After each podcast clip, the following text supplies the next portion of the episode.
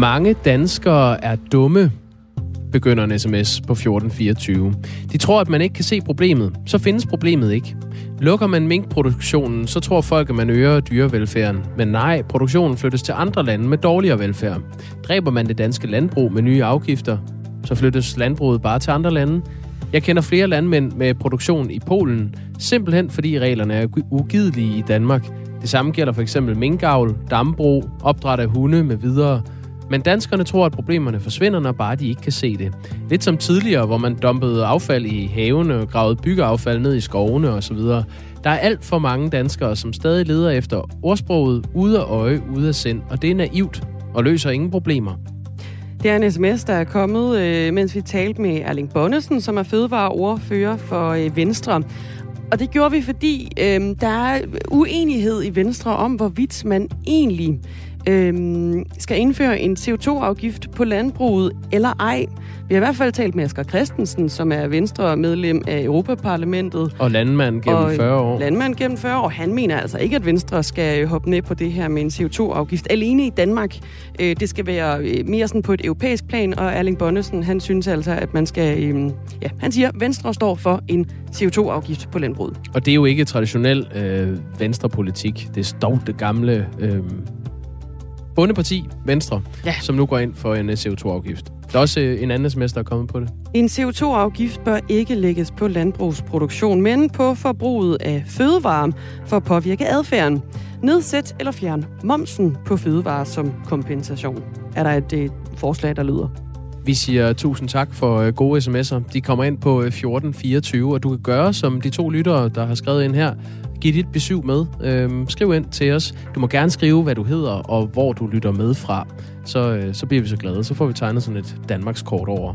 Hvem lytter egentlig med denne morgen? Det er Radio 4 morgen med øh, Dagmar i Møstergaard og Jakob Grosen. Klokken er 7,5 minutter over syv. Godmorgen til dig. Vi øh, bliver lidt ved Venstre, fordi efter det dårligste valgresultat i 34 år og midt også i langstrækte regeringsforhandlinger, så går Venstre til landsmøde i den forestående weekend. Og det landsmøde, det bliver afgørende for, om Venstre kommer til at gå med i en bred regering med Socialdemokratiet eller ej. Det mener du, Thomas Larsen. Godmorgen. Godmorgen. Politisk redaktør her på kanalen. Hvorfor er det øh, vigtigt for Venstres formand, Jakob Ellemann Jensen, at veje stemningen på øh, landsmødet? Det er det, fordi det er en af de sværeste beslutninger, han nogensinde har stået over for, for ikke at sige, det er den sværeste. Og selvom det lyder lidt som en kliché, når jeg siger det, så er det jo et øh, valg mellem pest og kolera, han skal tage her. Fordi på den ene side, så har han muligheden for at få en øh, masse indflydelse, hvis han går ind i en regering, og han kan måske også placere Venstre mere centralt på den måde, i hvert fald når det handler om at påvirke udviklingen i næste år her i Kongeriget.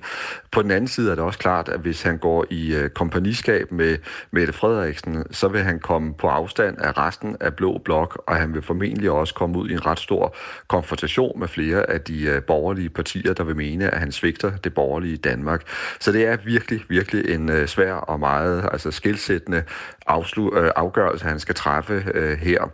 Øh, og det er klart, at inden han tager en så stor øh, beslutning, så bliver han nødt til at vide, hvor er baglandet, hvor er de øvrige venstrefolk, øh, vil de give ham tilladelse til at gå videre i forhandlingerne, og måske endda lave en ny øh, regering sammen med Mette Frederiksen, eller trækker de snarere i håndbremsen nu? Tror du, vi er klogere på, hvilken vej baglandet trækker her efter i weekenden?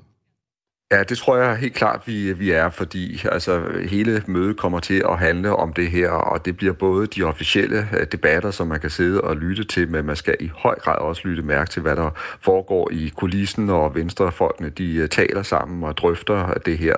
Og det er jo simpelthen det, som øh, Jakob Elmer Jensen skal forsøge at tage en pejling af. Det er klart, i sidste ende, der kan det meget vel blive en meget ensom beslutning, han kommer til at træffe selv, men han skal have en fornemmelse af, hvor baglandet er henne, inden han gøre det. Er det, er det sådan en, en, en hurtig afklaring? Altså ved vi det øh, søndag, eller ved vi det mandag, eller er der i løbet af næste uge? Nej, ja, det er jo heller ikke sådan, der bliver stemt af det. Det er i hvert fald ikke det, der er lagt op til. Så det er mere et forsøg på altså, at, at trække nogle strømpile ud af de debatter og udsagn, der kommer i løbet af mødet. Og man vil også lægge mærke til, hvem der siger hvad. Er det nogle øh, toneangivende centrale venstrefolk, der går ind i debatten og måske advarer Jakob Ellemann Jensen eller tværtimod giver grønt lys til ham. Det bliver sådan nogle ting, man skal tage bestik af. Venstre gik markant tilbage ved folketingsvalget og fik altså det dårligste valg i 34 år. Partiet gik tilbage med 20 mandater og har nu bare 23 i øh, Folketinget. Til sammenligning så blev Socialdemokratiet suverænt øh, det største parti med 50 mandater. Tidligere her på morgenen, der har vi øh, talt med to venstreborgmestre, som ikke vil afvise, at Venstre skal gå i regering med Socialdemokratiet, hvis partiet altså tager sig rigtig godt betalt og får øh, mange af sine mærkesager igennem.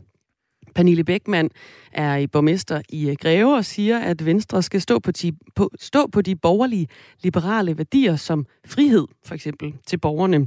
For det er altså ifølge Pernille Bækman øh, ikke det, som kendetegner Socialdemokratiet det, som man så skal blive enige om i fællesskabet, det skal, det skal virkelig gøre ondt i de socialdemokratiske rækker, fordi ellers så, så er man ikke lykkes godt nok. Det skal gøre ondt i de socialdemokratiske øh, rækker. Hvor udbredt vurderer du, øh, den holdning er i Venstres bagland, Thomas Larsen?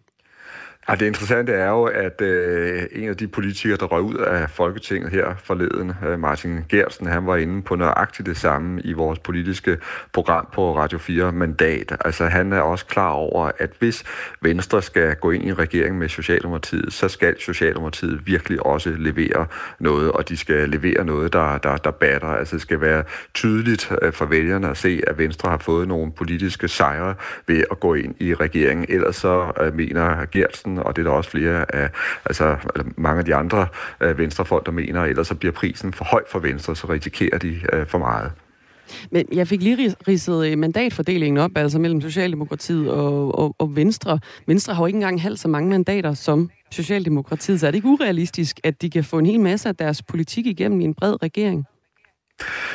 Det er fuldstændig rigtigt, som du siger, at det er et stort problem for Venstre, at de allerede i udgangspunktet altså går ind i en ny regering, hvis de ender med at gøre det ikke ud fra en meget svækket position, og efter at have fået den her meget alvorlige valglusning fra, fra, fra vælgerne. Og det gør selvfølgelig, at, at det, det, det er sværere at blive medlem af en ny øh, regering, fordi det er altid bedre at forhandle ud fra en styrkeposition.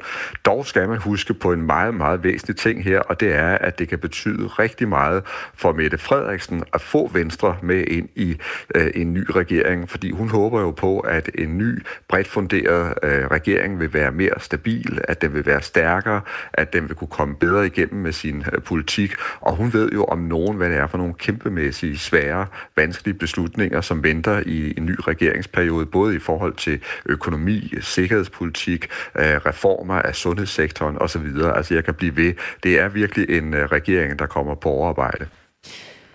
Jakob Ellemann Jensen, øh, formanden, har hele vejen igennem øh, valgkampen sagt, at han går efter en blå regering. Øh, på det her landsmøde, hvor, hvor stor en opbakning skal han have, hvis han øh, øh skal kunne forsvare at gå med i en bred regering over for vælgerne også? Det er et virkelig, virkelig godt øh, spørgsmål, fordi øh, i sidste ende, så bliver det ham, der kommer til at, at, at træffe dem, men han skal i hvert fald have en fornemmelse af, at der er altså øh, mange, der mener, at det er en god idé, at der er mange af hans egne folk, der mener, at man skal vælge uh, indflydelsen. Ellers så bliver det simpelthen op ad bakke, fordi han kan ikke gå ind i en ny regering med Socialdemokratiet og så have uro på bagsmækken i sit eget parti. Så vil risikoen være alt for stor. Og lad os lige prøve at høre øh, lidt af det, øh, Jakob Ellemann Jensen han har sagt øh, sådan øh, meget tydeligt imod Mette Frederiksen som, øh, som statsminister, både op til valgkampen og også under valgkampen. Blandt andet så sagde han øh, det her i den øh, sidste statsministerdebat på DR. Altså jeg, jeg kan sige øh, igen, gentage her, at jeg kommer ikke til at gøre Mette Frederiksen til statsminister. Og så har han også sagt til TV2, at han slet ikke har i tillid til Mette Frederiksen, og det er altså oven på Mink-sagen. Jeg stoler ikke på Danmarks statsminister. Det gør jeg ikke. Risikerer Jakob Ellemann Jensen også Venstre som, øh, som helhed ikke at få et kæmpe hak i troværdigheden, hvis de går ind i en regering med, med Mette Frederiksen for bordenden? Jo, det gør de. Det er der ingen tvivl om, fordi vi taler ikke bare om sådan et enkelt løsredet citat. Vi taler om, at Jakob Elman Jensen igen og igen har sagt, at han ikke har tillid til Mette Frederiksen, og hele valgkampen har han jo også fuldstændig kategorisk afvist, at han vil i regering med Mette Frederiksen. Så der ligger altså en kæmpe pædagogisk øh, opgave foran ham, hvis han skal overbevise vælgerne om, at han pludselig laver sådan et 180 graders øh, kurssving. Øh, og her skal man også være opmærksom på, at det kan godt være, at han kan få sine egne, altså venstre folk øh, med på ideen, også fordi øh, Venstre er et øh, indflydelsesparti. Der er rigtig mange venstrefolk, der øh, i deres DNA altså har et ønske om at søge øh, indflydelsen og kan se nytten af, af det. Men der skal vi jo altså lige huske på, at øh, måske så bliver landsmødet alligevel den nemme del øh, af, af alt det her for Jakob Elmer Jensen, fordi bagefter skal han altså ud og overbevise alle danskerne om, at det er også er rigtigt, hvis han vælger at gå i regering. Og det er klart, det bliver op ad bakke med den her øh, historie, han har øh, her, og som du også øh, fortæller om, og hvor der er alle de her citater, øh, der, der viser, hvad han mente øh, tidligere. Så det bliver en øh, kæmpe udfordring. Det, han kan håbe på, hvis han gør det, øh, det er selvfølgelig, at han kan argumentere med, at udfordringerne, øh, som Danmark står overfor i de kommende år, er så store, at han mener, at det er rigtigt at tage ansvar, og det netop ligger i øh, Venstres sjæl, at man går ind og er med til at få indflydelse og sætter sig ind i de maskinrum, hvor beslutningerne bliver taget. Det er det, han må håbe på, at vælgerne i givet fald accepterer og, og godkender, ellers så har han et meget stort problem. Lød det fra Thomas Larsen, som er politisk redaktør her på øh, Radio 4. Det er altså øh, frem mod en weekend, hvor du kan øh, nok høre en hulens masse mere om Venstre, som altså holder et landsmøde, hvor det formentlig bliver afgjort, eller i hvert fald afklaret, om Venstre de skal gå i en bred regering med Socialdemokratiet. Portrætalbum. En gæst, et musikalbum og masser af gode historier. Jeg har ikke været til nogen fester, hvor at der ikke bliver spillet et nummer, der har været på en Absolute Music CD. Vært Anders Bøtter dykker ned i tiden, musikken og de minder, det sætter i gang hos gæsten. Hvorfor tror du lige, at det er The River, der har fulgt dig igennem livet? The River definerede mig som uh, ung mand. Lyt til Portrætalbum i dag fra 17 til 19. Radio 4 taler med Danmark. Vi talte med Erling Bonnesen fra Venstre lidt tidligere på morgenen om, øh, hvorvidt Venstre går ind for en CO2-afgift på landbruget. Det gør de jo. Øhm, og det er noget, der også internt i Venstre ikke er helt enige om enighed om. Altså, altså ifølge Erling Bonnesen og jo også øh, Jakob Ellemann Jensen, så går de ind for en CO2-afgift på, øh, på, på landbruget, men der er også røster i Venstre, som ikke mener, det er en nødvendigvis god idé. For eksempel Asger Christensen, som er øh, landmand gennem en menneskealder, og også medlem af Venstre for Euro- i Europaparlamentet. Mm. Og øh, han, han mener ikke, at øh, det er noget, Danmark skal sætte på bare på dansk landbrug. Det er noget, der skal løses i EU-regi. Og det har fået vores lytter Jakob fra Smørum til at skrive ind.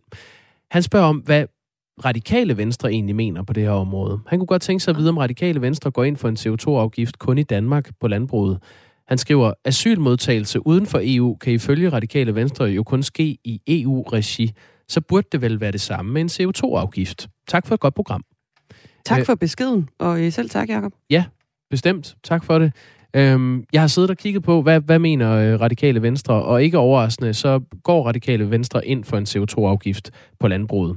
Øh, de skriver, at vores mål er en øh, ensartet CO2-afgift, som omfatter alle sektorer.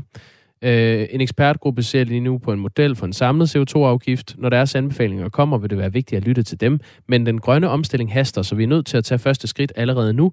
Derfor foreslår Radikale Venstre, at vi allerede nu tager de første skridt og hæver den nuværende CO2-afgift, så den får samme niveau som den pris, virksomheder betaler for CO2-kvoter i EU. Og øh, herunder gælder altså også øh, landbruget. Så mm. det gør Radikale Venstre. Det var bare sådan en lille servicemeddelelse. Man kan altså godt skrive ind til os øh, og så kan man få svar på sit spørgsmål. Klokken er 19 minutter over syv. Om to dage starter verdensmesterskabet i fodbold i Katar, og Danmark spiller sin første kamp på tirsdag mod Tunesien. Landsholdsherrene, de skal også møde Australien og Frankrig i det her gruppespil. Og noget af det, der bliver diskuteret meget, det er jo, hvorvidt man skal følge med i det her meget kontroversielle VM i Katar, som øh, er et land, vi ikke ønsker at øh, hverken øh, samarbejde eller sammenlignes øh, med i, i mange hensener. Der er også nogen, vi gerne vil, for eksempel gerne have olie fra Katar, men det er en helt anden historie. Der er flere tusind øh, migrantarbejdere, der er døde i opførelsen af det her, og det er også noget, vi kommer til at beskæftige os med lidt senere. Der skal vi tale med øh, Jesper Jørgensen, som er sportsøkonom, og han forholder sig til, hvorvidt det overhovedet giver mening at boykotte det. Altså mm. at lade være med at se det i fjernsynet. Så det er bare det er den kontroversielle del af det. Det går vi ombord i om et kvarter. Men nu kan vi fejre det lidt. Ja, vi skal lige varme en lille smule op med et par klip fra øh, Radio 4's program Mandsholdet, som har talt med den danske forsvarsprofil Joachim Mæle og også landstræner Kasper Julemand. Og Julemand, han øh, forholder sig her til kamp mod Frankrig, som på papiret er den sværeste. Også selvom Danmark har slået franskmændene de sidste to gange, holdene de har mødtes i juni og september. Til gengæld så er vi, øh, er vi super bekymrede her på mandsholdet over, at øh, vi jo skal, øh, skal møde Frankrig. Vi er meget bekymrede også på mandsholdet, hvordan fanden et hold, man bare plejer at tage røv i. Hvordan fanden sætter man sig op til sådan en kamp? Jo, vi er jo, vi er jo egentlig meget bekymrede på mandsholdet øh, omkring, om når man trækker så nemt et hold som Frankrig, sådan en, en klassisk walkover, hvordan motiverer man sine spillere til sådan en kamp? Altså, vi prøver at lave nogle, nogle videoer og sige, nu skal vi ikke undervurdere dem. Altså, så, øh, så det er jo det, det, er det klassiske hele tiden, at man kan komme til at undervurdere. Ikke? Så vi, vi må jo sige til vores spillere, at de skal ikke undervurderes, de her franskmænd, selvom vi lige har kørt dem over et par gange. Ikke? Så det er, øh, udover, altså, det bliver selvfølgelig en virkelig nem kamp. Hvad, hvad ser du som, som den sværeste kamp i den gruppe? Ej, jeg, jeg synes, de er ved tre, tre svære kampe, øh, og som er meget, meget forskellige. Det er det, det, er det, der er det fantastiske ved VM. Det er jo simpelthen, at vi møder et afrikansk hold, vi møder en fra Australien, og vi møder et europæisk hold, og de er vidt forskellige. Og den der passion, som uh, tunesisk landshold kommer med, fansene kommer med, som spillerne spiller med, er noget, som vi meget, meget sjældent spiller mod. Fordi de er, de er op at køre, de er helt nede, og de er, de er så svære at håndtere, hvis de får noget i gang. Ikke? Og så, så har vi franskmændene, som måske er på, på pladserne de bedste. Ja. Og så, så har vi Australien, som, som har noget af den der kæmpe store passion. Øh, hvis man tænker fire år tilbage på sidste gang, vi mødte Australien, der, der var de jo totalt ligeværdige, og måske en lille smule bedre end også i den kamp, så det er tre, tre svære kampe. Varereglerne er blevet ændret siden den uh, rigtigt, kamp. Det er rigtigt, det er rigtigt. Det er godt at høre, at, øh, at Julemand har styr på tropperne og motivationen. Jeg synes, det er et godt billede der med at køre ned, fordi øh, jeg vil godt kunne sætte mig ind i, at hvis man for eksempel i sin bil har kørt en mand ned en gang, og så alligevel også kommet til at komme ned to gange, så tror jeg, det vil være rigtig svært ved at motivere mig selv til at komme ned tredje gang, altså bakke hen over ham. Så jeg synes, det er, det, det er et ret godt billede, han sætter på, på den kamp. Vi skal tage det alvorligt. Vi skal sætte os op. Vi bliver nødt til at sætte os op til. Joachim Mæle øh, forholder sig også til øh, Danmarks kampe. Herunder selvfølgelig den mod Frankrig. Hvor mange kampe vil du vurdere som fodboldekspert vil, kommer til at ende 4-4-0 i Danmarks forvør af de tre gruppespilkampe? Øh, ja, hvis Frankrig er jo sikret, ikke? Øhm, Præcis. Så det er nok, øh, lad os sige to eller tre. To eller tre, ja, det var, det var Det er okay. meget. Hvad, apropos Frankrig, hvordan sætter man sig op til sådan en kamp, man er sikker på at vinde? Kan man stadig det som sådan, du ved, når man har spillet på landshold i flere år, og, altså skal du møde sådan hold, du ved, du slår, og altså sådan, kan man, kan man godt sætte sig op til sådan en kamp? Ja, altså, det kan man godt, men det er svært. Det er ligesom at... Det, jeg tror, hvis man skal sammenligne det at spille i, i pokalen herhjemme, ikke? Øh, Som Superliga-hold mod et, et Danmarks hold eller sådan noget, øh, hvor man er så ja. sikker på at gå videre. Det, det er svært, men, men man kan godt. Man kan godt efterhånden. Så når du står i, i spillerkø med Mbappe, så er det svært ikke lige at holde det der gab igen. Uh. Det er jo ret sikkert, de vinder. Har du også sådan allerede overvejet, hvad man skal bruge den der finale-bonus på? Så hvad skal du ud og købe? Øh, Hvis jeg du ved vinder faktisk VM. ikke, hvad, hvad bonusen står på, men altså, jeg tænker, jeg tænker at gutterne derhjemme, hvis de, øh, hvis de skaber ordentlig stemning derhjemme, så tror jeg, vi skal have en, øh, en hyggelig weekend, eller et par hyggelige dage sammen. Hmm. Vi kan godt den, den dag. Den vil jeg bruge på, på gutterne. Det siger øh, Joachim Male til Radio 4-programmet Mandsholdet, som altså øh, varmer op til VM i Katar, og også sender undervejs, mens øh, øh, Katar-VM øh, er i gang. Landstræner øh, Kasper Julemand bliver her til sidst spurgt om hans vurdering af et andet landsholds chancer til VM. Har du set de videoer, der florerer på hver, især Twitter, Hmm. øh, men jeg så dem også på Instagram, om de her øh, fansgrupper, indere, der bor i Katar, eller hvad det er, at, øh, folk, der er fløjet ind, eller et eller andet, som ligesom agerer fans for øh, de forskellige favoritter, faktisk. Ja. Øhm, Der var Brasilien, der var England, der var Spanien, Belgien. der var. Argentina og Belgien. Og der var sådan en Og- optog af 100 mennesker, der var øh, så meget indisk ud. Ja, og der er meget kontrovers om det, om det er en det er rigtige foreninger, så, men lige meget hvad havde de i hvert fald skrevet, at they have already arrived, og det var i hvert fald sådan lidt weird øh, i forhold til det her propaganda. Vi skal ikke kloge os på, om det er rigtigt. Mm-mm. Det, jeg er ekstremt skuffet over, det er, at Katar ikke har fulgt, en, fundet en masse fake danske fans. Hvad sker der? Vi vil da sgu da også være have fake fans. Ja. Det skal ikke, Vi er da også favoritter. Endnu et bevis på, at VM ikke skulle ligge i Katar. VM er dansk. Ja. Og det tror jeg ikke, de har fattet noget. Det virker til, at de tror, det er brasiliansk eller sådan noget. VM er dansk. Der var heller ikke nogen svenske fans dernede. Det er også lidt øh, mystisk egentlig. Der var, ikke, der var ikke et optog med svenskere. Ja. Kan jeg vide, hvad, hvorfor der var... Ja. Det giver ikke nogen mening. Øh, og derfor spurgte vi, øh, spurgte vi selvfølgelig også lige Kasper Julemand, da vi snakkede med ham øh, forleden til udtagelsesventet. Hvad, hvad er hans spår chancerne for, for Sverige til VM? Ja, hvordan fanden skal det gå Sverige da? Og lige en sidste ting. Hvordan vurderer du Sveriges chancer for at vinde VM? Relativt lille. yes. Ja, og der er tungen helt udkendt, for Sverige er slet ikke med til VM i Katar. Du kan lytte til øh, Mandsholdet, der hvor du finder dine podcasts. Du kan gøre det i øh, Radio 4-appen, eller andre steder på andre platforme. Du skal søge på Mandsholdet, altså med et M som i Morten. Der er også, øh, du kan debattere det her også videre. Altså det her med, om du rent faktisk selv vil, vil se VM eller øh, ej, det øh, fokuserer Ring til Radio 4 nemlig også på i dag. Der bliver øh, spurgt til, øh, boykotter du VM, eller giver det ingen mening? Det er mellem klokken øh, 9.05 og 10 her på kanalen, og det er altså Claus Elgaard, der er dagens vært. Så øh, hvis du gerne vil øh, debattere VM i Katar lige lidt mere, end øh, det allerede er blevet gjort i øh, forvejen, så lyt altså med klokken øh, 9.05. Og du kan også lytte med om, det bliver om 8 minutter nu, vi har Jesper Jørgensen, som er sportsøkonom med, og det er til spørgsmålet om, hjælper det noget for de forhold, der er i Katar, at slukke for fjernsynet, når landsholdet spiller? Altså at lade være med at se landsholdets kampe. Hvad batter det? Øh, kan FIFA mærke konsekvensen af det? Det kan du høre mere om om øh, 8 minutter.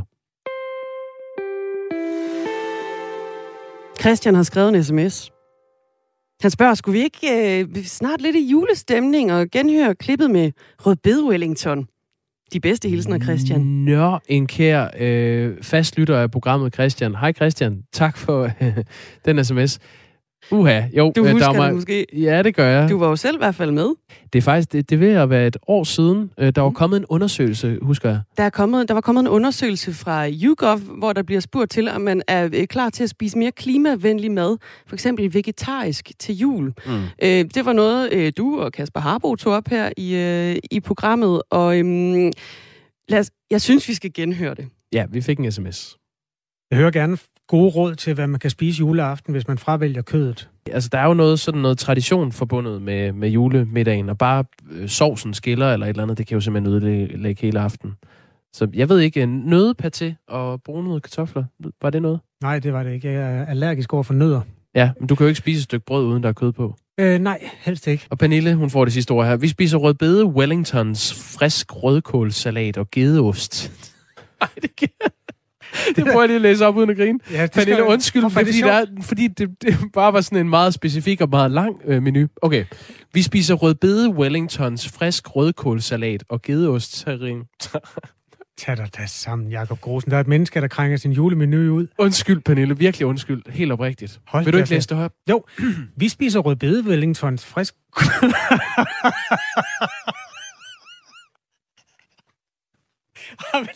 Undskyld, Pernille. Rødbede Wellington. Jeg tager for givet her, at Well- Bøf Wellington er jo en øh, kødret, der er lavet sådan en form for indbagt øh, mørbræd. Og den kan man så simpelthen lave med rødbede. Jeg forstår ikke, hvorfor det er sjovt, men det bliver det altså lige pludselig. Måske er det, fordi vi er en lille smule slidte. Vi er simpelthen så kede af det, fordi det er et rigtig godt input.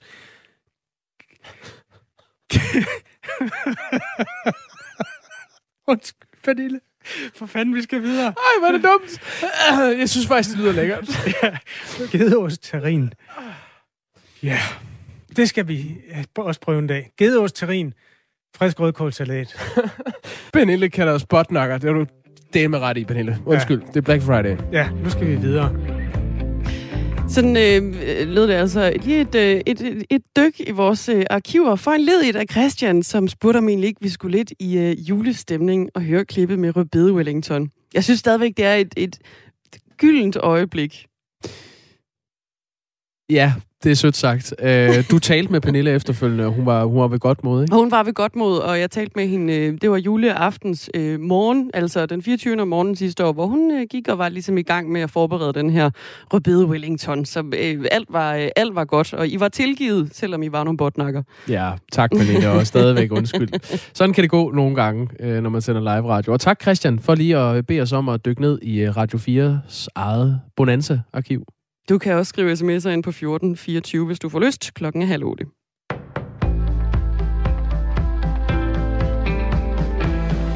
Skal Venstre gå med i en bred regering med Socialdemokratiet eller ej? Det bliver det helt store spørgsmål, når Venstres delegerede mødes til landsmøde her i weekenden. Politisk redaktør på Radio 4, Thomas Larsen, siger, at det er afgørende for Venstres formand, Jakob Ellemann Jensen, at få baglandets opbakning til sin beslutning. Det er det, fordi det er en af de sværeste beslutninger, han nogensinde har stået over for, for ikke at sige, det er den sværeste. Og selvom det lyder lidt som en kliché, når jeg siger det, så er det jo et øh, valg mellem pest og kolera, han skal tage her. Det er nemlig et svært dilemma, som Jakob Ellemann Jensen står med. På den ene side, så har han muligheden for at få en øh, masse indflydelse, hvis han går ind i en regering, og han kan måske også placere Venstre mere centralt på den måde, i hvert fald når det handler om at påvirke udviklingen i det næste år her i Kongeriget. På den anden side er det også klart, at hvis han går i øh, kompagniskab med Mette Frederiksen, så vil han komme på afstand af resten af Blå Blok, og han vil formentlig også komme ud i en ret stor konfrontation med flere af de øh, borgerlige partier, der vil mene, at han svigter det borgerlige Danmark. Venstres bagland mødes til landsmøde i Herning.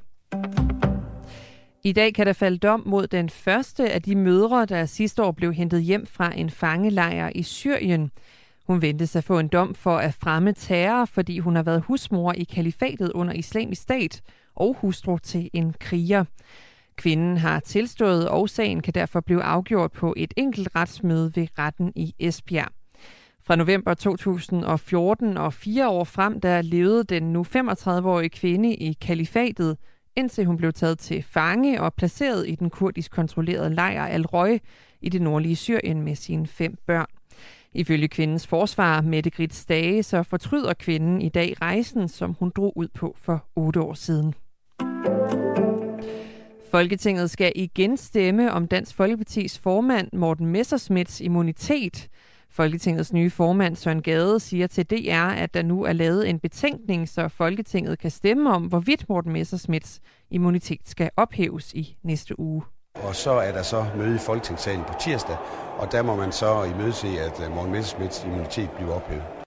Sagen drejer sig om, at Morten Messersmith igen skal i retten i Meldt og Felt-sagen. Sagen handler om svindel og dokumentfalsk i det europæiske parti Meldt og den tilhørende fond Felt. Dansk Folkepartis folketingsmedlem Peter Kofod forventer, at Folketinget vil ophæve formandens immunitet. Vi har en klar interesse i, at denne her sag kommer på plads så hurtigt som muligt. Det er fuldstændig uholdbart, at det har taget syv år at nå hertil, siger han til DR. Og så skal vi til Ukraine, hvor mange lige nu står i en svær situation. Mere end 10 millioner ukrainere mangler nemlig strøm. Det siger den ukrainske præsident Volodymyr Zelensky i sin daglige videotale ifølge BBC. I øjeblikket er mere end 10 millioner ukrainere uden elektricitet. De fleste af dem er i Vinnytsia-regionen, Odessa-regionen, Sumi-regionen og Kiev, siger Zelensky.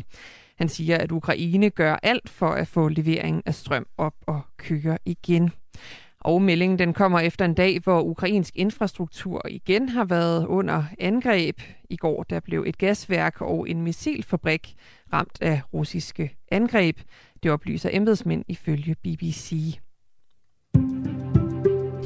I dag får vi kun lidt sol og enkelte byer. På Bornholm der kan byerne efterhånden også blive vinterlige. Temperaturer op mellem 3 og 7 grader, og vinden den aftager og bliver efterhånden jævn til hård fra øst og nordøst. Først på dagen dog med ret kraftige vindstød. Det var nyhederne her på Radio 4 med Anne Svifeldt.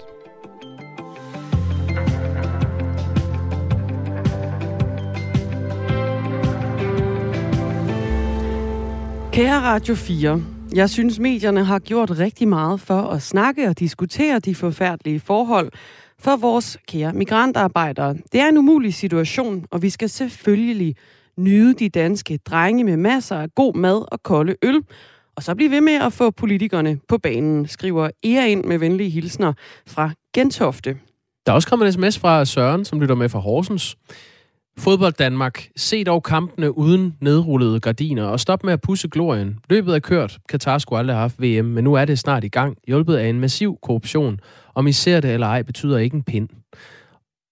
Og det er sådan set det, vi øh, går ombord i nu, fordi der er 25 procent af danskerne, der siger, at de vil se færre eller slet ingen kampe under VM i Katar, ifølge en megafonmåling fra TV2 og Politikken.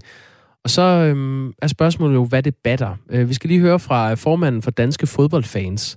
Han er dedikeret landsholdselsker. Han hedder Christian Kokholm Rotman, og han er en af dem, der fravælger VM at følge med i turneringen, som den fodboldturnering nogle gange er, med at sætte muligt andet. Nej, det vil jeg fravælge. Det, og det ærger mig også, og det piner mig ultimativt også. Fordi som fodboldfan er det ikke noget, jeg et eller andet sted nyder mere end øh, store slutrunder. Det går ondt på ham. Nu skal vi finde ud af, hvad det egentlig betyder, at man øh, boykotter øh, og se landsholdets kampe. Batter det egentlig noget? Det skal vi med dig, Jesper Jørgensen. Godmorgen. Godmorgen, godmorgen. Sportsøkonom og COO ved Deloitte. Øhm, som du hørte her, så gør det altså ondt på formanden for danske fodboldfans, Christian Kokholm Rotman, at han øh, boykotter de her kampe. Men har det egentlig nogen økonomiske konsekvenser for FIFA, hvis folk slukker deres fjernsyn i stedet for at se landsholdskampene? Ja, i denne omgang i hvert fald, øh, fordi øh, kan man sige, at øh, de har deres på det tørre. Øh, de har tv-aftaler og sponsoraftaler på plads. Så pengene de vælter ned i, øh, i FIFAs kasse, uanset øh, om du og jeg og alle mulige andre fans øh, tuner ind på, øh, undskyld, ind på TV2 eller Danmarks Radio for at se kampe under, øh, fra VM. Øh, så, så øh, og det, der er så interessant i det, selvfølgelig kan der være en effekt på den længere bane. Kan du det?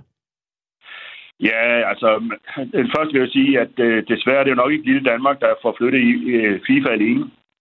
Der skal vi i hvert fald være sammen med andre lande. Øh, altså, der er jo ingen tvivl om, hvis øh, serietallene bliver markant lave til øh, det her VM, øh, og ikke kun i Danmark, men i andre lande, øh, så kommer der da givet en reaktion fra tv-selskaberne. Og hvis der er nogle af de store sponsorer, der øh, måtte gå hen og blive boykottet, hvad der er ikke lige frem med noget, der ser ud til, jamen så vil de da også lægge pres på FIFA. Øh, så man kan håbe, øh, at øh, det kan være med til i givet fald, at det skulle være situationen, at man forhindrer, at, at vi får et VM i uh, Saudi-Arabien om otte år. Men så siger du jo faktisk, at det, det nytter noget. Det nytter meget lidt, men det nytter noget. Altså, øh, øh, øh, ja, hvis øh, vi ikke kommer til at stå alene, øh, for lille Danmark kan ikke flytte noget. Altså, hvis øh, nogle af de store fodboldnationer, øh, andre store lande, øh, altså Tyskland, Frankrig, Holland, England osv., hvis øh, der var en samme reaktion derfra, så, så vil der komme et pres på FIFA. Øh, en stor udfordring er jo, at nogle af de lande øh, desværre nok ikke kommer til at lægge det øh, pres. Øh, hvis vi tager Frankrig, så har de jo nære relation til Katar. Øh, så, så der kommer nok ikke rigtig noget pres derfra. Øh, så det er nok snarere lande som Tyskland og Danmark øh, og Holland og sådan noget. Der, der øh, ser vi jo begyndt at se nogle reaktioner fra, fra øh, fansene, øh, der måske kan være med til at flytte øh, FIFA øh, hen til at og tænke lidt om, inden de placerer VM i 30 i Saudi-Arabien. Det er sjovt. Vi, vi har øh, her til morgen beskæftiget os med CO2-afgift på landbruget. Det var lidt samme øh, argument, der kom op. Altså, det nytter ikke noget, at Danmark gør det alene. Det er noget, der skal besluttes på i EU-regi. Vi har også været omkring det her COP27-møde i Sharm el-Sheikh i Ægypten, øh, klimatopmødet, som øh, finder sin afslutning i dag. Der var det også en diskussion om, hvorvidt det egentlig batter noget, at Danmark går forrest på klimafronten, hvis de store nationer ikke gør. Og det er samme mekanisme, der er i spil her, lyder det som. Ja, det er det faktisk. Øh, og så kan man selvfølgelig starte med at sige, at hvis aldrig nogen gør, ingen gør noget, så sker der aldrig noget. Så øh, det vi kan håbe, øh, og det kan måske være naivt, det er jo, at der er en reaktion i Danmark, at så er der et spin-off i, at andre lande begynder måske at tænke lidt over, hvad der er op og ned i menneskerettigheder og lignende. Men det kan da godt være, at det er en liv tilgang til det. Så, så nogen skal jo starte, ellers så sker der i hvert fald aldrig noget. Øh, og man kan jo starte med at nøjes med at se Danmarks kampe, øh, for den var egentlig demonstreret, at øh, man er sådan set, det er det, man ser, det er Danmark, det er ikke VM. Øh, øh, og så slå for øh, de mange, mange andre kampe. Det kan jo være et sted at starte om ikke andet, hvis man skal prøve at, at bygge bro over det, der er en, en, en, en svær sag øh, i, i det her tilfælde. Det er jo ikke første gang VM bliver spillet i et land, der ikke er øh, fuldstændig på linje med Danmark rent politisk. Øh, der var slutrunden i 2014 i Brasilien, som også har nogle øh, demokratiske problemer. Der er hele slumkvarterer, der blev ryddet for at lave det øh, VM. Så i 2018 var det i Rusland. Det var nærmest endnu værre. Det var et par år efter Krimhaløen var blevet annekteret. Øh, der var kommet lovgivning, som øh, gik imod, øh, at homoseksualitet skulle være lovligt i det offentlige rum. Øh, der var også snak om at boykotte her i Danmark, men øh, det virker ikke som om, at, at FIFA har lyttet til det, og det, øh, historien om Katar er jo også en skamlig historie om korruption og, og, og hvad har vi. Men Kasper Julemand udtalte på et pressemøde tidligere på ugen sådan her. Jeg forstår 100% kritikken af Katar, og jeg er bekymret over situationen, men jeg tror ikke, det rykker et komma at slukke for fjernsynet. Er du enig med ham i, at det ikke rykker et komme? Ja, altså hvis øh, det kun er også i Danmark, så, så, bliver det, så, så rykker det ikke, ikke komme nogen steder, desværre. Øh, og så kan man selvfølgelig sige, jamen, som jeg sagde før, nogen skal jo starte. Øh, ellers så sker der jo aldrig nogen øh, øh, forandringer. Øh, det store øh, udfordring er her, at der jo desværre nok er en stor del af verden, der øh, har et andet syn på menneskerettigheder og, og lignende, end vi har i, i Norden. Øh, så det, det er en, en, en kæmpe, kæmpe, kæmpe langt sejt træk øh, at flytte, øh, kan man sige, øh, Katar og andre øh, lande. Og som du selv siger, ja, så er der, er der jo korruptionselementet oveni, der gjorde, at de aldrig skulle have VM. Øh, så, så, så det, så det, øh, jeg er helt enig i, at, at hvis det kun er lille Danmark, der gør noget, så, så sker der ingenting gående fremad. Der er øh, FIFA for magt fuldkommen. Hvis man nu gerne vil straffe FIFA og Katar, hvad anbefaler du så, man gør?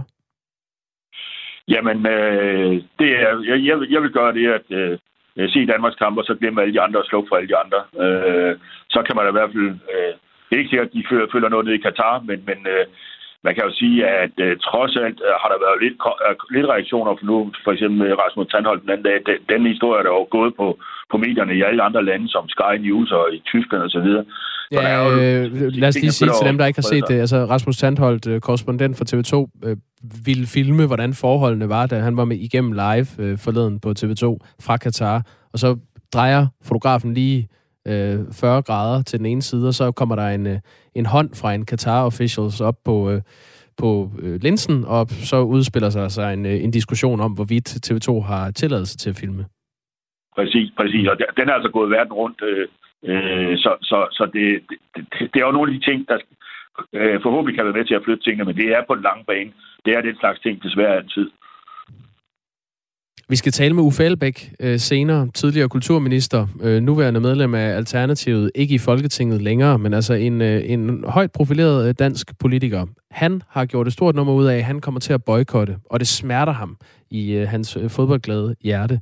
Øh, men han kan ikke få sig selv til at se de her kampe. Og det er jo så det individuelle, om man øh, sådan moralsk synes, man kan stå inden for det. Det, det står en frit for ikke at, at se kampene så. Men vil du sige til ham, at det overhovedet betyder noget, i forhold til at ramme FIFA og Katar, at han ikke ser de her kampe? Ja, så jeg vil stadig, altså, jeg, jeg må skuffe ham med at sige, ja, altså, øh, øh at, at, at, vi er 5 millioner danskere, hvis vi forestiller os, at vi overhovedet ikke så nogen af kampene, Øh, det kommer ikke til at flytte det. Øh, men, men der er jo også det moralske element, og det er, hvordan man har det med sig selv, øh, hvad man vil se, og det synes jeg, det skal man, det skal man løbe op til den enkelte og, og gøre, fordi det, det, der, er ikke, der er nok ikke noget rigtigt svar på det her. Øh, nogen vil helt slukke, nogen vil se det hele, og nogen vil måske kun, som jeg sagde før, se Danmarks kampe. Øh, det, det, er, det er noget, hvor der ikke bare findes et, et øh, svar med to streger under i, i det her. Øh, det, øh, jeg, jeg vil jo næsten sige, for at vende lidt tilbage til Kasper Juhl, han også sagde på pressemødet den anden dag, øh, det vigtigste det er måske, at øh, man lader spillerne få lov til at spille VM, fordi det er noget, de har arbejdet hen for i en hel karriere måske ligefrem. Og så er det vigtigt, at øh, pressen, som de, jeg synes har gjort øh, her de seneste, virkelig holder fokus på øh, Katar og menneskerettigheder og hvad der skal sættes fokus på dernede. Øh, det, det tror jeg, det, det er, er det, der skal, øh, for alvor kan flytte noget, det er, at, at medierne bliver ved med at holde fokus på, at øh, hvad der foregår i Katar. Jesper Jørgensen, altså øh, sportsøkonom. Du skal tak for, at du var med. Velkommen. For god dag. Tak, i lige måde. Sportsøkonom ja. og COO ved Deloitte. Og så fik vi på en eller anden måde øh, hamret et søm i den kiste, der hedder boykot. Øh, I hvert fald øh, nytter det ikke særlig meget, hvis man ønsker at ramme både FIFA og Katar. Flere har budt ind på sms'en, blandt andre Erik. Han skriver, ingen grund til boykot. Tværtimod bør man omfavne det for de mange fremskridt, der er kommet på menneskerettigheder i Katar, og for den vigtige kulturelle udveksling mellem Vesten og Mellemøsten. Kunne forstå, hvis Katar slet ikke lyttede, men de har rykket sig rigtig meget på kort tid. Desuden har vi selv problemer med menneskerettigheder i Danmark. For eksempel i ældreplejen og på jobcentre, skriver Erik. Jonas fra Birkerød skriver, synes det er pinligt, som vi alle pludselig går op i menneskers, øh, menneskers ultraringe arbejdsforhold, blot fordi der nu spilles noget fodbold. For eksempel har folk i Bangladesh stået i kemikalier til brystet, blot for at vi kan få billigt tøj i H&M eller håndklæder i Jysk de sidste 20-30 år, med skader og tidlig død til følge. Blot et af mange eksempler, men det har vi ikke rigtig gået op i. Pointerer Jonas. Tømrer, han skriver, selvfølgelig hjælper det, hvis alle danskere slukkede. Historien vil gå verden rundt. Danmark går forrest så mange steder. FIFA skal undersøges på kryds og tværs. VM i Katar og VM i Saudi. Stinker betalt FIFA-ledelse, skriver Thomas Dømre. Mm. Ja, lad os har... håbe, VM i Saudi-Arabien ikke bliver en realitet i hvert fald. Oh. Øhm, det her det er en øh, debat, som også øh, fortsætter ud i øh, resten af Radio 4 morgen i dag, fordi Radio 4, øh, Ring til Radio 4, de overtager nemlig og spørger øh, dig, der lytter med. Boykotter du VM, eller giver det ingen mening? Det er mellem klokken 9 øh, og 10, og Claus Elgaard, han er dagens vært. Så lyt altså med i Ring til Radio 4 efter klokken, øh, nyhederne klokken 9. Og vi taler som sagt med uh, Uffe Elbæk også om hans beslutning om at boykotte den her slutrunde. Det glæder mig faktisk meget til at høre hans, uh, hans argumenter for. Det bliver klokken uh, lidt over halv ni. Klokken er 14 minutter i 8. Og vi kender nok alle sammen følelsen af virkelig at skulle tisse. Men når man så åbner døren til toilettet, så er der måske brun i kummen fra personen før en, vådt på brættet og lugten af lort. Ej, Dagmar, folk sidder og spiser morgenmad. Altså, det er undskyld på bagkant ja. for det billede. Men det er altså hverdagen for de mindste elever på mm. Rådmandsgade skole på Nørrebro i København. Det er derfor, jeg nævner alle de her ting. Det er i hvert fald, hvis man spørger elevrådet, skolebestyrelsen og eleverne selv. Vi har talt med Tesla, som går i anden klasse på skolen, og hun beskriver toiletforholdene sådan her. Der er ret meget tis på gulvet og lort i ret mange af dem, så, jeg, så der er ret tit kun to, man kan bruge. Vi hørte også skolebørn tale om toiletter i går her i øh, Radio 4 morgen. Der besøgte vi Jallerup, skole, Jallerup skole nord for Aalborg. Her har de kun et toilet til 42 elever i indskolingen. Det er nogle gange lidt træls. Der er lang kø. Fordi man holder sig. Ja, sådan lød det fra Merle fra 2. klasse på Jallerup skole. Men nu skal det altså handle om Rådmandsgade skole på Nørrebro i København. Her er problemet med for få og for snavsede toiletter nu blevet så stort et problem, at børn og forældre har afholdt en demonstration for at sætte fokus på de dårlige toiletforhold. Karoline Lillelund, godmorgen. Godmorgen. Forperson for øh, skolebestyrelsen på øh, førnævnte skole. Du har været med til at arrangere demonstrationen, som I afholdt i går. Hvorfor valgte I at demonstrere? Det valgte vi, fordi vi i gennem de sidste mange år har forsøgt at råbe politikere og forvaltningen i Københavns Kommune op. Forløbig uden held. Og nu er det simpelthen nok. Og hvad er det konkret øh, problemet er på, øh, på jeres skole? Vi hørte lige øh, en af eleverne sætte et par ord på det, på det før, men hvad er din udlægning? Præcist problemet. Der er så få toiletter på vores indskolingsmateriale fra 0. til 5. klasse på Rødmandsgade skole, at øh, rengøringen slet ikke kan følge med. Altså, de bliver konstant super ulækre, de her toiletter. Der er slet, slet ikke nok toiletter i forhold til antallet af elever. Det er sådan, at i, på de nybyggede, hvis man sammenligner med nybyggede skoler i Københavns Kommune, så mangler der på vores indskolingsmatrikel 50 toiletter, for at vi vil have samme standard. Men, men tror du, at rengøringen lettere vil kunne følge med, hvis der så rent faktisk kom de her 50 ekstra toiletter?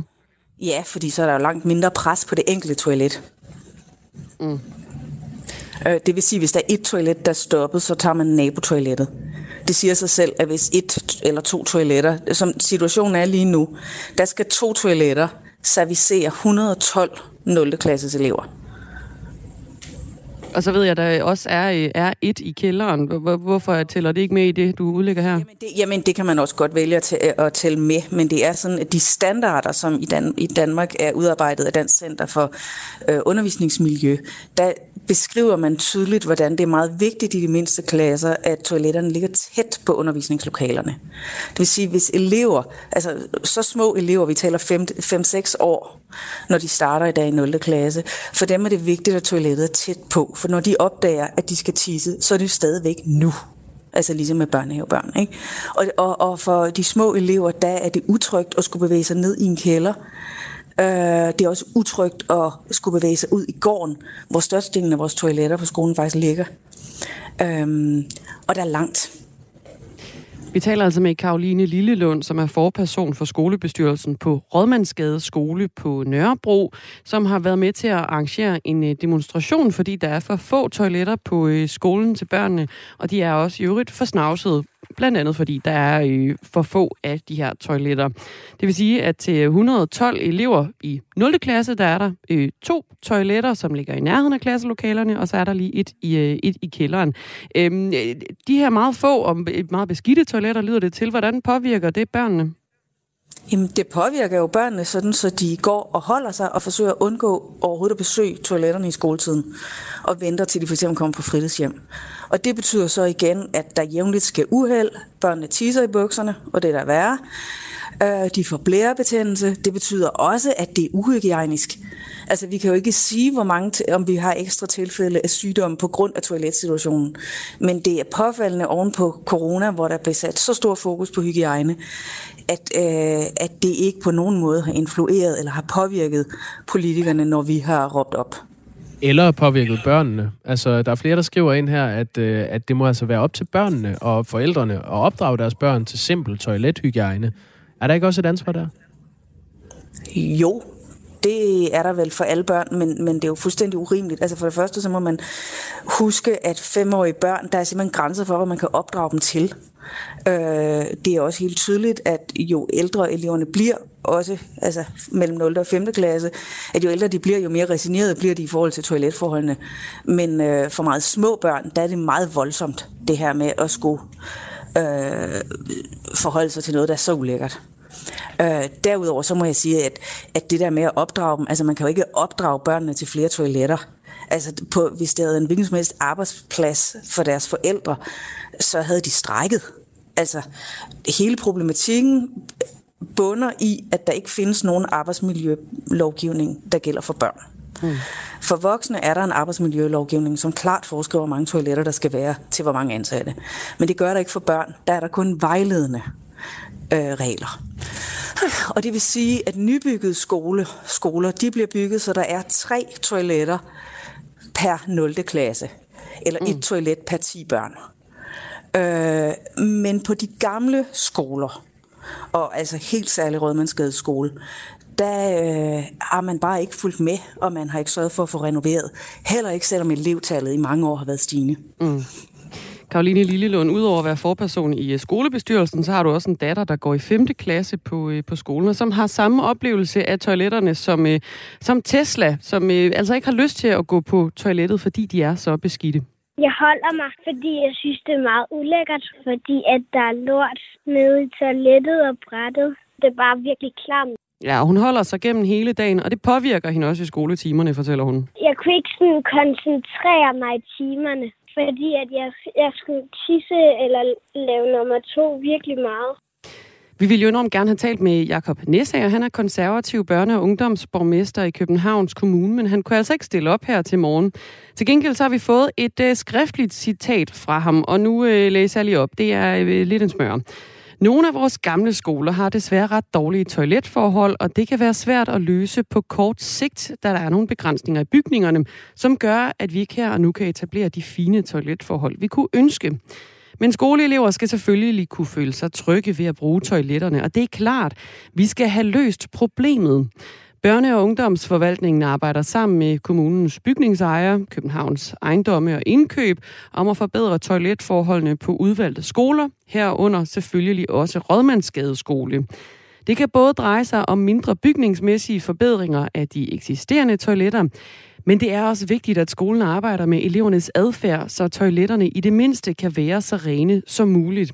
Altså øh, ligger Jakob Næsser også op til, at det også handler noget om at tale med børnene om adfærd, om det her med, med, med hygiejne. Så hvad, hvad gør I konkret fra, fra skolens side, fra skolebestyrelsens side, for at øh, i tale sætte det her med hygiejne over for børnene? Det gør vi selvfølgelig på alle mulige måder. Ja, altså hvordan? alle de pædag- alle, det gør vi ved at de enkelte klasselærer. Det kommer selvfølgelig an på, om det er 0. eller 5. klasse, vi taler om. Men, men at der køres forløb i klasserne, der handler om, hvordan man går fornuftigt på toilettet. Og op til den internationale toiletdag, så er, har elevrådet sammen med nogle lærere hvert år en stor kampagne, som betyder, at, at børnene i flere timer undervises i toiletbrug. Det bliver, er også sådan, at eleverne bliver fordelt på forskellige toiletter. De får ansvar for hver klasse og sørge for, at der ikke gøres rent, men holdes rent på de enkelte toiletter. Vi har været med alle de der, altså også de billige tricks med at sætte en flue i toiletkummen, så man rammer der og så videre. Mm.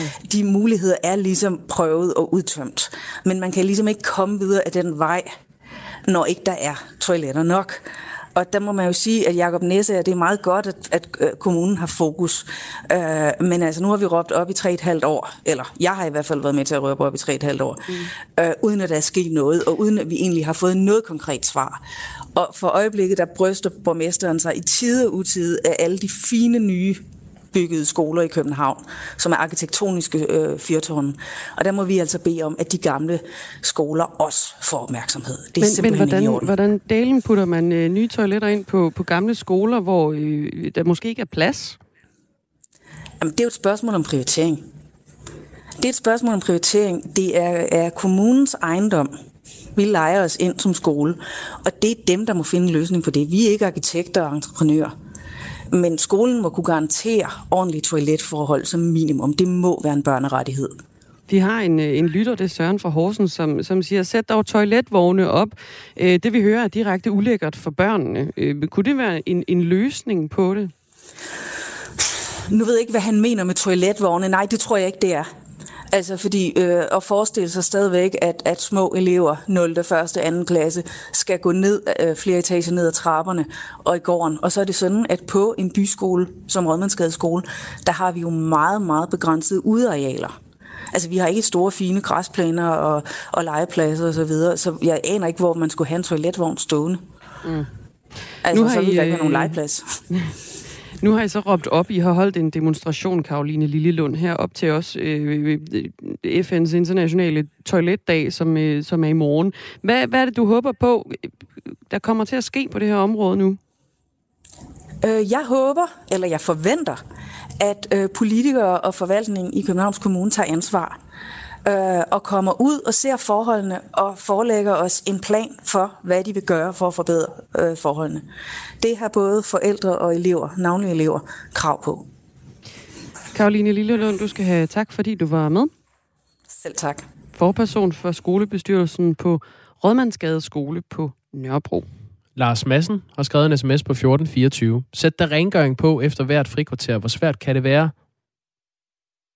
Det kunne man jo for eksempel gøre, men det handler jo ikke så meget om, at øh, det er jo kun fordi, det er beskidt og ulækkert. Det Nej. handler også om, at der simpelthen bare mangler toiletter. Og til det skriver Søren for Horsens, at man skal sætte de der toiletvogne op. Øhm, ja.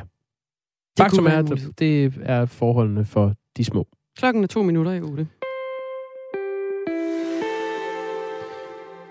Øh, jeg ved ikke, om det er en øh, fin overgang for sådan en øh, latrinær historie til at tale om den store bagdyst. Men skal vi ikke gøre det alligevel? Wow.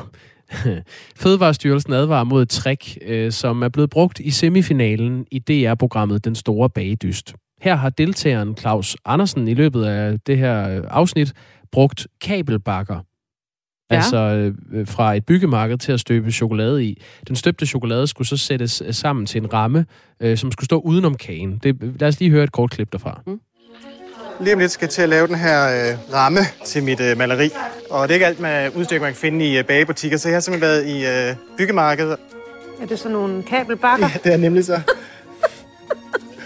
Det er dem, man har ledningerne inde i? Lige præcis. Nå, Så en tur i opvasken, så fungerer det fint.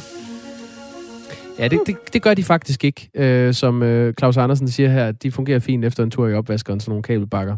Øh, I hvert fald ikke ifølge Fødevarestyrelsen, som har skrevet på Twitter efter den her semifinale øh, i den store bagdyst på DR.